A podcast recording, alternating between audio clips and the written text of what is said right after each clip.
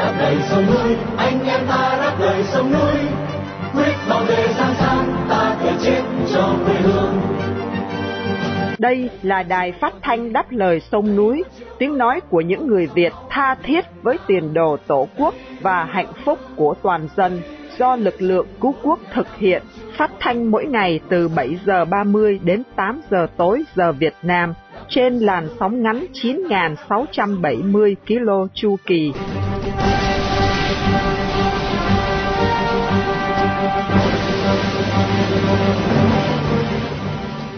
Vân Khanh kính chào quý thính giả. Hôm nay thứ hai, ngày 9 tháng 10 năm 2023 và đây là buổi phát thanh lần thứ 4531 của Đài Đáp Lời Sông Núi. Mở đầu chương trình là phần tin tức gồm có các tin chính sau đây. Một công ty của Pháp bán nhiên liệu giám sát cho Việt Nam. Bộ Công an Việt Nam thừa nhận nhiều tội phạm đã bỏ trốn ra hải ngoại. Giao tranh giữa Do Thái và Hamas khiến hàng trăm người chết. Động đất tại A Phú Hạng, hơn 2.400 người thiệt mạng. Sau phần tin tức, chương trình được tiếp nối với chuyên mục phê bình hiến pháp Việt Nam và cuối cùng là phần bình luận. Buổi phát thanh hôm nay để vinh danh tù nhân lương tâm Vũ Quang Thuận, một người Việt yêu nước đang bị giam cầm trong lao tù cộng sản. Mở đầu chương trình, Vân Hà và Miên Dương mời quý thính giả theo dõi chi tiết các tin hôm nay.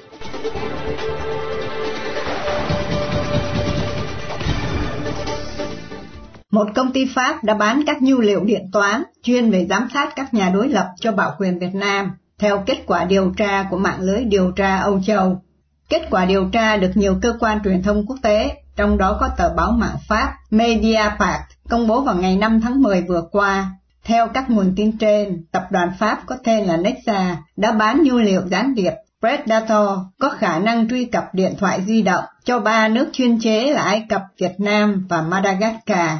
Predator là sản phẩm do nhóm Intel Laksa sản xuất. Nhóm này gồm nhiều cựu nhân viên tình báo Do Thái, chủ yếu cư trú tại Âu Châu và từng bị Mỹ ban hành nhiều biện pháp trừng phạt vào tháng 7 năm nay.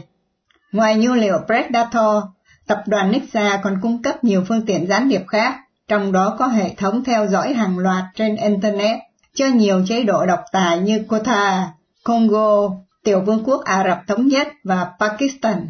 Nhóm điều tra lên án các cơ quan tình báo Pháp là không thể không biết rằng những chế độ phi tự do mua thiết bị tối tân đó để theo dõi, đàn áp, đôi khi là cầm tù hoặc sát hại các nhà chính trị đối lập, các nhà báo và các nhà đấu tranh cho nhân quyền. Từng bị cáo buộc bán thiết bị theo dõi mạng cho chế độ của Tổng thống Ai Cập Al-Sisi để theo truy bắt các nhà đối lập. Công ty Nexa cùng với bốn người lãnh đạo đã bị truy tố vào tháng 11 năm 2021, nhưng đến tháng 12 năm 2022, giới tư pháp đã bãi bỏ những cáo buộc này, giúp các bên liên quan tránh được nguy cơ ra tòa. Bộ Công an Việt Nam đã lên tiếng thừa nhận là nhiều người phạm tội đặc biệt nghiêm trọng đã tìm cách bỏ trốn đến các quốc gia ở Âu Châu để né tránh tử hình. Lời thừa nhận nói trên của Bộ Công an được đưa ra khi Bộ Tư pháp Việt Nam công bố hồ sơ thẩm định dự luật dẫn độ. Từ ngày 7 tháng 10, Bộ Công an đưa ra đề nghị theo bước tiến của các quốc gia khác là lập ra đạo luật dẫn độ để thuận lợi bắt giữ các tội phạm đang truy nã. Theo đó, thì Liên Hiệp Quốc cũng đã thông qua luật mẫu về dẫn độ vào năm 2004 để làm cơ sở cho các quốc gia tham khảo. Khối ASEAN cũng đã thành lập Hiệp định Tương trợ Tư pháp về hình sự và đang soạn thảo Hiệp ước về dẫn độ. Trong tờ tường trình gửi Bộ Tư pháp, Bộ Công an cho hay pháp luật Việt Nam hiện có quy định hình phạt tử hình và không hạn chế việc dẫn độ đối với người có thể bị kết án tử hình. Tuy nhiên, một số hiệp định về dẫn độ giữa Việt Nam và các nước có quy định chỉ xem xét yêu cầu dẫn độ nếu Việt Nam cam kết không áp dụng án tử hình. Vì vậy, nếu không có cam kết về vấn đề này, việc dẫn độ sẽ bị từ chối. Bộ Công an cho biết đã tiếp nhận 38 yêu cầu dẫn độ do cơ quan có thẩm quyền của phía nước ngoài gửi đến, đồng thời đã chuyển 68 hồ sơ yêu cầu dẫn độ đến nước ngoài. Trong đó những trường hợp trốn truy nã ở nước ngoài đang được bảo quyền Việt Nam quan tâm là bà Nguyễn Thị Thanh Nhàn, cựu chủ tịch công ty AIC. Một ngày sau cuộc tấn công bất ngờ của quân Hamas và lãnh thổ Do Thái, quân đội Do Thái vào hôm qua 8 tháng 10 tiếp tục truy lùng những kẻ xâm nhập ở phía Nam, nhưng cùng lúc phải chống trả lực lượng Hamas ở phía Bắc. giáp biên giới với Lebanon. Tính đến hôm qua, hơn 500 người thiệt mạng ở hai phía và hàng ngàn người bị thương. Trong khi đó, Thủ tướng Do Thái yêu cầu người dân sống gần vùng Gaza có 24 giờ để di tản. Thủ tướng Do Thái khẳng định giai đoạn 1 là chiến dịch truy lùng những kẻ xâm nhập lãnh thổ sắp hoàn tất, đồng thời cảnh cáo người dân Do Thái trước nguy cơ phải đối diện với một cuộc chiến lâu dài và đầy khó khăn. Quân đội Do Thái thông báo sẽ cho di tản trong vòng 24 giờ đối với tất cả những người dân nào định cư gần vùng lãnh thổ với Palestine. Các chiến dịch quân sự vẫn tiếp diễn tại 8 vùng xung quanh giải Gaza. Thông tin này cũng được lữ đoàn Al-Qassam, một nhánh võ trang của phe Hamas cho biết giao tranh đang diễn ra tại ít nhất 7 khu vực. Giải Gaza đang hứng những trận mưa bom trả đũa từ quân đội Do Thái. Trong khi đó ở phía Bắc, quân Hezbollah đã mở màn chiến sự tấn công bằng pháo binh nhắm vào ba căn cứ kiên cố của Do Thái trên vùng núi Hermon và các trang trại ở Chiba. Trong thông cáo, phe Hezbollah khẳng định là cuộc tấn công này nhằm giải phóng các vùng lãnh thổ do Do Thái chiếm đóng và thể hiện tình đoàn kết với cuộc kháng chiến của người Palestine. Tính đến hiện tại, giao tranh giữa các bên đã làm cho hơn 500 người thiệt mạng, trong đó phía Palestine là hơn 300 người và gần 3.000 người khác bị thương từ cả hai phía. Đáng chú ý là trong cuộc tấn công bất ngờ chưa từng có như lời thừa nhận của Thủ tướng Do Thái, phe Hamas và nhánh Jihad Hồi giáo, một nhóm vũ trang người Palestine khác đã bắt giữ ít nhất 30 con tin Do Thái. Nhà cầm quyền Taliban vào hôm qua 8 tháng 10 cho hay là hơn 2.400 người đã thiệt mạng trong trận động đất kinh hoàng nhất trong nhiều năm tại Ao Phú Hãn, quốc gia nhiều núi non và thường xuyên xảy ra động đất. Cơ quan địa chất Hoa Kỳ cho biết trận động đất vào hôm thứ Bảy 7 tháng 10 ở miền Tây A Phú Hãn, cách thành phố Herat 35 cây số về hướng Tây Bắc, có cường độ 6.3 độ Richter. Đây là một trong những trận động đất nguy hiểm nhất thế giới trong năm nay. Trước đó vào tháng 2, các trận động đất mạnh ở Thổ Nhĩ Kỳ và Syria khiến khoảng 50.000 người thiệt mạng. Số người chết đã tăng lên hơn 2.400 người và có hơn 9.000 người bị thương. Ngoài ra, hàng ngàn căn nhà đã bị hư hỏng hay bị sập hoàn toàn. Trong một thông điệp của nhà cầm quyền Taliban gửi tới giới truyền thông cho biết thực phẩm, nước uống, thuốc men, quần áo và lều trại là những thứ cần thiết khẩn cấp để cứu trợ. Hệ thống chăm sóc sức khỏe của A Phú Hãn phụ thuộc gần như hoàn toàn vào viện trợ nước ngoài, đã phải đối mặt với sự cắt giảm đến tê liệt trong hai năm qua kể từ khi phe Taliban tiếp quản chính phủ.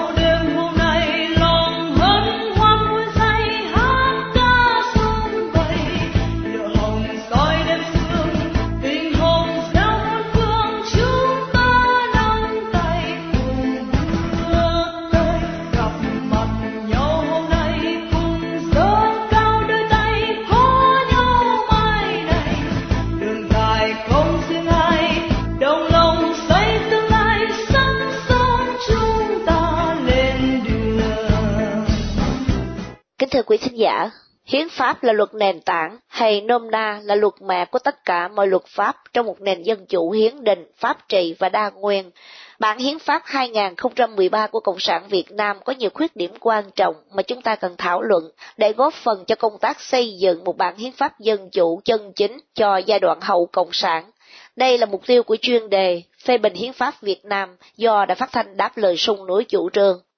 Mời quý thính giả theo dõi cuộc phỏng vấn luật sư Nguyễn Văn Đài về đề tài sự lạm quyền của Đảng Cộng sản Việt Nam theo hiến pháp qua cuộc viếng thăm của Tổng thống Mỹ và việc bắt giam các nhà hoạt động môi trường. Xin mời anh Hải Sơn.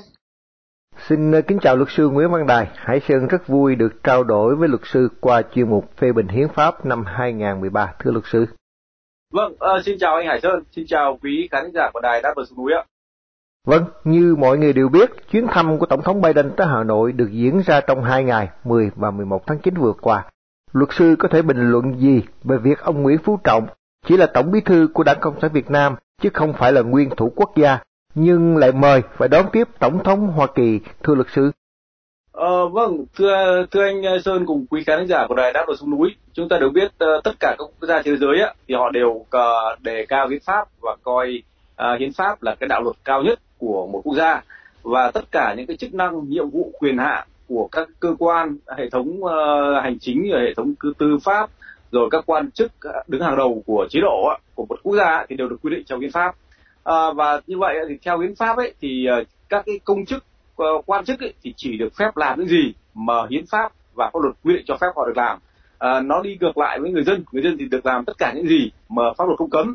thì ờ, theo cái ờ, quy định của điều 86 hiến pháp Việt Nam á, thì quy định là chủ tịch nước uh, Việt Nam là người uh, uh, đại diện cho nhà nước Việt Nam và trong vấn đề đối nội và đối ngoại. Thì như vậy chúng ta được hiểu ấy là chủ tịch nước Việt Nam hiện nay là ông Võ Thưởng. Thì ông ấy có chức năng nhiệm vụ để đi thăm uh, các quốc gia trên cương vị là nguyên thủ quốc gia. Đồng thời ấy, ông ấy có chức năng và nhiệm vụ được mời nguyên thủ các quốc gia khác trên thế giới tới thăm và làm việc tại Việt Nam với danh nghĩa là nguyên thủ của Việt Nam.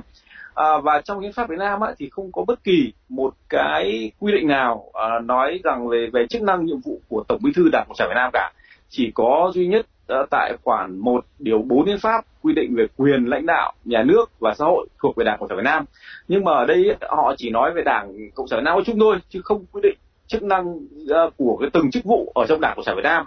à, thì trong ờ, ờ, từ từ rất lâu rồi thì rất nhiều những nhà khoa học pháp lý anh những chuyên gia pháp lý ấy, thì đã yêu cầu Đảng Cộng sản Việt Nam ấy là phải luật hóa về cái quyền lãnh đạo của họ như thế nào. Tức là quy định các cái cơ quan của Đảng Cộng sản Việt Nam ấy thì tham gia vào việc lãnh đạo nhà nước và xã hội ra làm sao. Rồi những cái quan chức ở trong đảng ấy thì có những cái quyền hạn gì ở, ở trong cái hệ thống chính trị của Việt Nam nhưng mà Đảng Cộng sản Việt Nam thì gần như uh, phớt lờ những cái lời đề nghị đấy của các cái uh, nhà khoa học. À, và như vậy thì uh, ông Nguyễn Phú Trọng trên cương vị tổng bí thư của Đảng Cộng sản Việt Nam ấy mà ông ấy đưa ra lời mời ông tổng thống Mỹ Joe Biden rồi sau đó sử dụng uh, ngân sách nhà nước tất cả những chi phí uh, bằng tiền thuế của người dân để thực hiện cái việc đón tiếp ông tổng thống Joe Biden thì đấy là một hành động hết sức là vi hiến nó hoàn toàn không phù hợp với với cái uh, hiến pháp của Việt Nam uh, đó là như vậy ạ. Thế thì ông Võ Văn Thưởng, Chủ tịch nước và các giới chức chóp bu Cộng sản Việt Nam có biết việc ông Nguyễn Phú Trọng mời và đón tiếp Tổng thống Biden là vi hiến không ạ? À? Nếu biết thì tại sao họ lại đưa mặt cho Nguyễn Phú Trọng, muốn làm gì thì làm thưa luật sư? Ờ vâng, thì hiện nay trên ờ, mạng xã hội ấy, đang ờ, lưu truyền cái đoạn băng video, à cái đoạn uh, video uh, ghi uh, âm cái cuộc nói chuyện của Thứ trưởng Ngoại giao Nhà nước Cộng sản Việt Nam Lê Hoài Trung uh, với lại uh, các cái quan chức nghỉ hưu của câu lạc bộ Thăng Long ở Hà Nội đó. Thì uh, ông này cũng có nói về vấn đề là tại sao lại để cho Nguyễn Phú Trọng là mời và tiếp đón ông uh, Joe Biden. Thì uh, họ nói rằng là đây là vấn đề lợi đất nước. Thì chúng ta biết rồi ở trong hệ thống chính trị Việt Nam ấy thì uh, Đảng Cộng sản Việt Nam họ làm việc theo nguyên tắc uh, tập thể và cá nhân uh, phụ trách. Thế thì đã gọi là lợi đất nước ấy, thì bất kỳ ông nào tiếp ông Jordan thì đều như nhau cả. Ông Nguyễn Phú Trọng hay là ông Phạm Minh Chính hay là ông Võ Văn Thưởng hay là ông Vương Đình Huệ thì đều đều đều đều vì cái lợi chung của cái cái đảng họ chứ không phải là ông Nguyễn Phú Trọng tiếp thì sẽ đem lại cái lợi nhiều hơn cho cái đảng và và cho đất nước. Thì họ lấy cái cái lý do như vậy. Và ông Lê Hoài Trung này ông có tiết lộ ấy là để, để mà quyết định cái việc mà ông Nguyễn Phú Trọng đứng ra mời cũng như là tiếp đón ông Joe Biden ấy, thì họ đã phải họp bộ chính trị rất nhiều lần. Đấy tức là và trong đấy thì có rất nhiều người cũng đã đề cập đến vấn đề là à, không phải chức năng nhiệm vụ của tổng bí thư theo hiến pháp nhưng ờ, điều đó chứng tỏ là trong giới chức cho bu của cộng sản việt nam ấy họ đều biết rõ cái việc ông nguyễn trọng mời rồi tiếp đón ông joe biden ấy là không phù hợp với hiến pháp và như vậy là vi hiến. Nhưng mà họ vẫn cứ để cho ông nguyễn phú trọng làm. Và ông lê trung nhấn mạnh một cái điểm ấy tức là gì? À, trong cái việc mà tiếp đón tổng thống joe biden ấy là ông nguyễn phú trọng giữ cái vai trò rất là quan trọng quyết định trong cái việc là ừ, ông ấy sẽ là người mời và người tiếp đón. Thì đây nó thể hiện cái cái tính độc đoán chuyên quyền của ông Nguyễn Phú Trọng. Thì chúng ta đều biết rồi trong lịch sử hơn 10 năm nắm quyền tổng bí thư của Nguyễn Phú Trọng ấy, thì ông đã nhiều lần vi phạm ngay cả điều lệ đảng cũng như là vi phạm hiến pháp rồi. À, tức là lần đầu tiên ông ta vi phạm là vào năm 2016 khi ông ta ở lại uh, nhiệm kỳ thứ hai với tiêu chuẩn là quá tuổi. Rồi đến uh, nhiệm kỳ thứ ba vào năm 2021 á, thì ông ta vi phạm điều lệ đảng cả về độ tuổi lẫn cái nhiệm kỳ. Khi mà nhiệm kỳ uh, của tổng bí thư giới hạn chỉ là hai nhiệm kỳ thôi thì ông ta không thèm không cần sửa điều lệ đảng và ông ta ở lại rồi cái dịp tết nguyên đán vừa rồi á thì ông ta cũng giành quyền của quyền chủ tịch nước lúc đó là bà võ thị ánh xuân để mà uh, chúc tết uh, đồng bào uh, mà cái điều đó nó chưa từng có tiền lệ trong lịch sử gần 80 năm uh, cầm quyền cai trị đất nước của đảng sở việt nam. Thì đấy cho thấy là cái cái cái bản chất độc tài của Nguyễn Phú Trọng ấy nó không chỉ độc tài với đất nước và người dân mà ông ấy độc tài ngay cả cả với ban chấp hành trung ương gần 200 người cũng như độc tài ngay cả cả với tập thể cái bộ chính trị là hơn hơn 10 người đó đấy thì thấy là nó nó bộc lộ cái bản chất độc tài của Nguyễn Phú Trọng đấy Vừa qua, Tòa án của Nhà nước Cộng sản Việt Nam đã phạt nhà hoạt động môi trường Hoàng Thị Minh Hồng 3 năm tù với tội danh trốn thuế. Tại sao lại có nhiều nhà hoạt động môi trường của các tổ chức xã hội dân sự bị phạt tù vì tội trốn thuế thưa luật sư?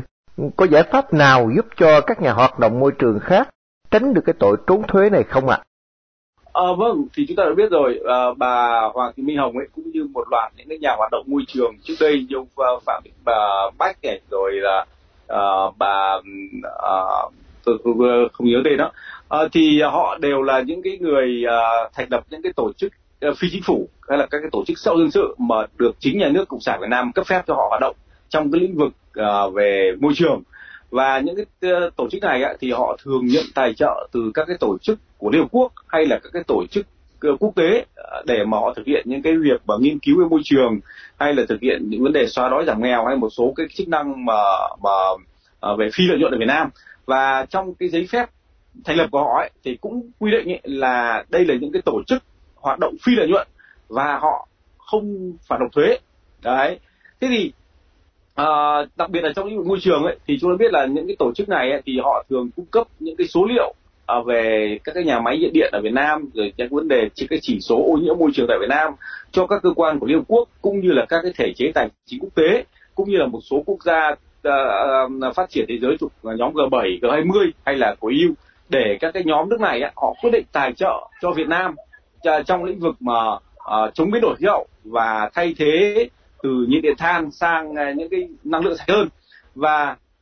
như vậy chúng ta biết rồi trong cái dự án nhiệt điện than của Việt Nam ấy từ năm 2020 cho đến năm 2035 ấy là họ còn dự án xây dựng khoảng trên 30 cái nhà máy nhiệt điện than. Thì khi những nhà à, hoạt động môi trường này ấy, họ đưa ra cái phản đối như vậy ấy, thì rõ ràng ấy ở đây động chạm đến lợi ích của các cái nhóm lợi ích liên quan đây tôi đều biết rồi một cái nhà máy nhiệt điện than ấy như vậy nó đầu tư xây dựng khoảng năm ít nhất là 500 triệu đô la cho đến hàng tỷ đô la. Và phần lớn ý, những cái dây chuyền này họ nhập khẩu từ Trung Quốc. Và Trung Quốc hiện nay họ đang trong quá trình à, làm sạch hóa cái ngành năng lượng ấy. Họ tất cả các nhà máy nhiệt điện than họ không dừng sản xuất ấy. Thì một là họ xuất khẩu sang Việt Nam hai là họ xuất khẩu sang các nước châu Phi. Thế như vậy những nhà hoạt động môi trường Việt Nam ấy, họ động chạm đến lợi ích của hai cái nhóm. Một cái nhóm lợi ích ở trong nước khi mà các xây dựng cái đầu tư nhà máy nhiệt điện than ấy họ sẽ ăn phần trăm từ ở đó ít nhất từ 20 đến 3 phần trăm. Và chúng ta biết với cái số lượng đầu tư khoảng 500 triệu đến một tỷ đô la thì nó nó khoản tiền lớn nào. Thứ hai ấy, động chạm đến nhóm lợi ích ở, ở bên Trung Quốc. Đấy và, và nếu như Việt Nam Việt Nam không đầu tư nhà máy như thế than nữa thì Trung Quốc sẽ không thể nào xuất khẩu những công nghệ lạc hậu mà họ không biết thải hay là mà ờ, bán đi đâu cả. Đấy như vậy thì rõ ràng đây họ đã bị hai cái áp lực từ phía uh, Việt Nam và từ phía Trung Quốc dẫn đến cái việc ấy là có thể phía Trung Quốc họ chính là thuê tiền cho những cơ quan an ninh rồi cơ ngành tư pháp Việt Nam để mà bắt giữ và xét xử những cái nhà hoạt động môi trường này. Đấy và một cái trong những cái điều ấy là những nhà hoạt động môi trường này thì họ cũng không hiểu hết về cái vấn đề ờ, pháp lý của Việt Nam. À, bởi vì á, một trong những cái quy định về tội danh trốn thuế á, đối với các tổ chức phi ờ, phi lợi nhuận á, là nếu như anh xin tiền à, tài trợ từ à, trong nước cũng như từ quốc tế và anh chi tiêu đúng cái mục tiêu uh, trong dự án á, thì sẽ không phải nộp thuế. Nhưng mà nếu anh chi tiêu không đúng với danh mục mà anh đã đăng ký á, thì anh sẽ phải nộp thuế. Cho nên là đây một một hai lý do mà dẫn đến việc họ đã họ đã bị bắt bởi vì lý do thiếu thuế. Bây giờ vấn đề làm như thế nào để mà giúp cho những nhà hoạt động môi trường hay các tổ chức uh, sau dân sự còn lại không bị vướng vào cái tội trốn thuế á, thì chỉ có cách là bởi vì khi họ làm dự án đối với các tổ chức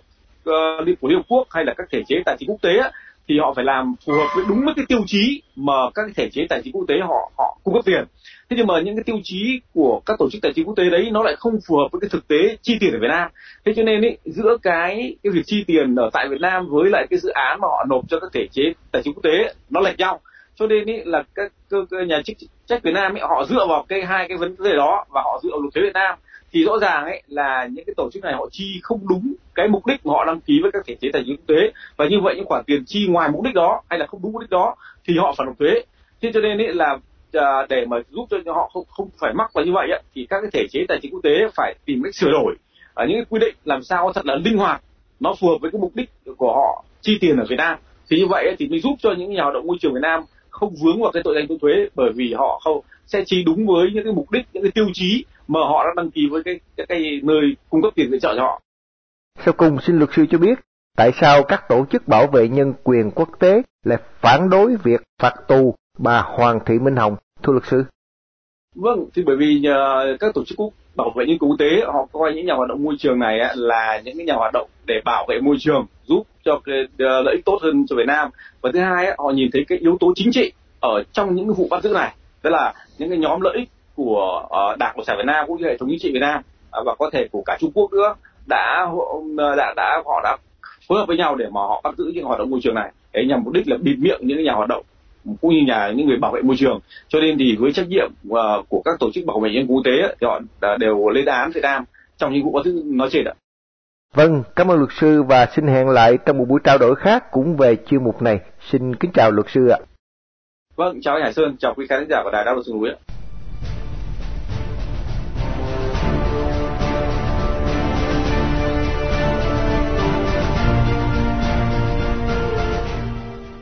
Kính thưa quý thính giả, Hiến pháp 2013 là một tấn tuồng lương gạt nhân dân khổng lồ, cần phải vứt vào thùng phân của lịch sử hầu xây dựng dân chủ cho Việt Nam. Mời quý thính giả đã đáp lời sung núi nghe phần bình luận của Lê Mạnh Tường với tựa đề Đảng Cộng sản Việt Nam hãy chấm dứt thực thi bản Hiến pháp 2013 sẽ được Nguyên Khải trình bày để kết thúc chương trình phát thanh tối nay.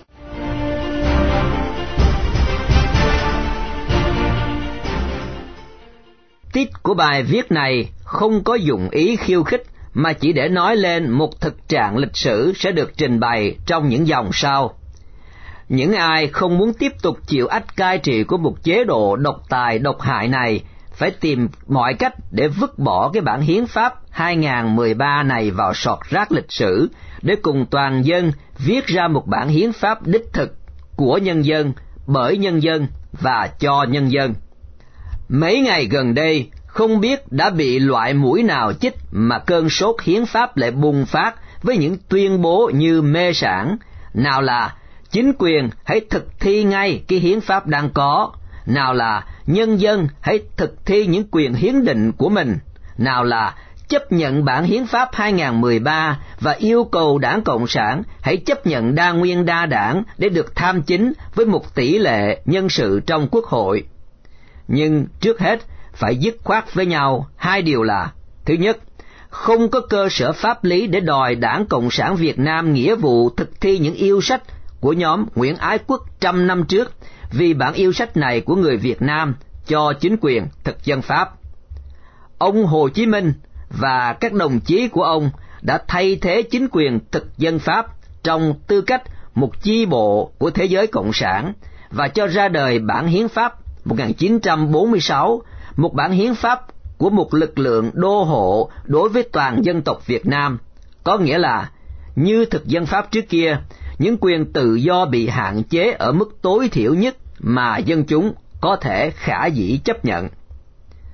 Đòi hỏi đảng Cộng sản thực thi bản hiến pháp đang có là đòi hỏi họ phải hạn chế những quyền tự do cho nhân dân ở mức tối thiểu nhất, thậm chí một số quyền còn bị cấm chỉ. Có hai thái độ logic với bản hiến pháp đang có này. Một, những người không chấp nhận một chế độ độc tài và mong ước dân chủ sẽ phủ nhận nó, mong muốn nó không tiếp tục được thực thi trong xã hội và tìm mọi cách để vứt bỏ cái hiến pháp đang có, vừa phi quốc gia vừa phản dân tộc vào thùng rác lịch sử và thay thế nó bằng một bản hiến pháp của dân, bởi dân và cho dân. Đó là lối đi duy nhất cho họ vì bản chất của một chế độ độc tài toàn trị là hạn chế tối đa các quyền tự do và không thể cải thiện. Hai, những người đồng ý về một nước Việt Nam cộng sản độc tài toàn trị sẽ bảo vệ hiến pháp theo lý tưởng và lợi ích của họ.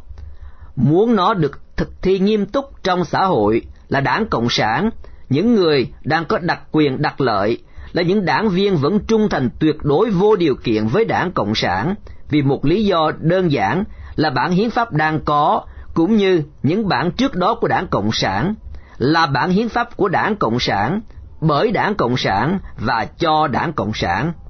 Nói cách khác là đảng Cộng sản Việt Nam đơn phương tạo ra một công cụ cai trị chính đáng để áp đặt độc tài toàn diện lên đất nước và toàn xã hội.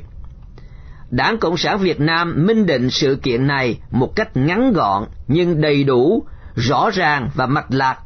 trong mục một điều 4 của bản hiến pháp. Trích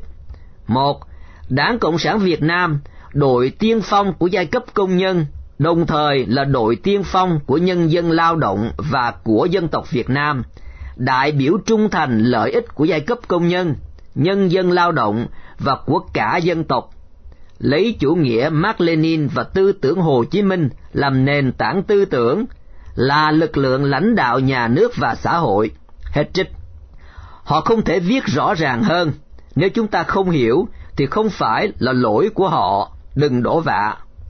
Trong tư thế một đảng duy nhất lãnh đạo nhà nước và toàn xã hội, có nghĩa là nó có tính liên tục, tiếp nối như nhà nước, quốc gia. Đảng Cộng sản mặc nhiên đồng hóa với nhà nước và nhân dân. Nhà nước và Đảng Cộng sản là một, nhân dân và Đảng Cộng sản là một. Đảng Cộng sản lãnh đạo nhà nước đồng nghĩa là Đảng Cộng sản soạn thảo luật, Đảng Cộng sản thực thi luật và đồng thời Đảng Cộng sản giải thích luật. Trong những điều kiện đó, những quyền hiến định trong một bản hiến pháp hoàn toàn của họ không thể và không được mâu thuẫn tới tính toàn trị và thách thức tới sự an nguy của đảng. Đảng Cộng sản Việt Nam cũng như mọi quốc gia trên thế giới ra những bộ luật ứng dụng theo một nguyên tắc hiến pháp. Những quyền trên được thực thi theo quy định của luật pháp. Điều đặc biệt là ở Việt Nam, những nước cộng sản, nó có nghĩa là quy định theo ý chí của đảng Cộng sản. Điều ngạc nhiên là, có một số người, tôi biết rõ, không ủng hộ độc tài và mong muốn dân chủ cho đất nước, lại ký tên vào bản tuyên bố kỳ cục vô lý này. Có thể họ ký, chỉ vì cả nể mà cũng chẳng đọc nó và cũng có thể vì lẫn lộn bản hiến pháp đang có và bản mà mình muốn có giống như các bản hiến pháp của các nước dân chủ. Không, bản hiến pháp đang có tại Việt Nam chủ trương chuyên chính vô sản là độc tài toàn trị cộng sản,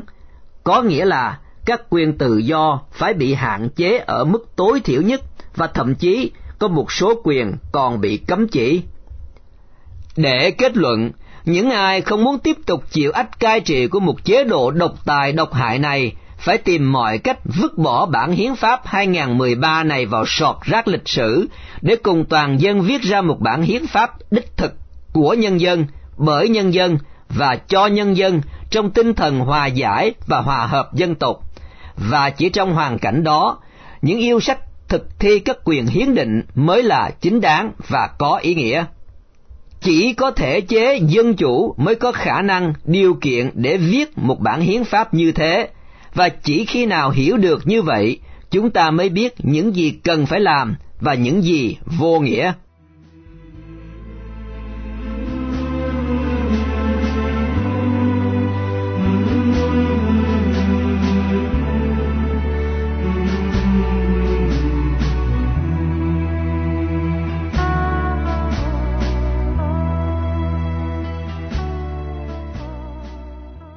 Khi chia tay trong buổi phát thanh tối nay, kính mời quý thính giả cùng đã đáp lời sung núi nhớ đến anh Vũ Quang Thuận, sinh năm 1966, bị bắt ngày 2 tháng 3 năm 2017 với bản án 8 năm tù giam, một tù nhân lương tâm đang bị bạo quyền Việt Nam giam cầm trong ngục tù vì lòng yêu nước, lẽ phải và sự đóng góp tích cực vào tiến trình dân chủ hóa Việt Nam.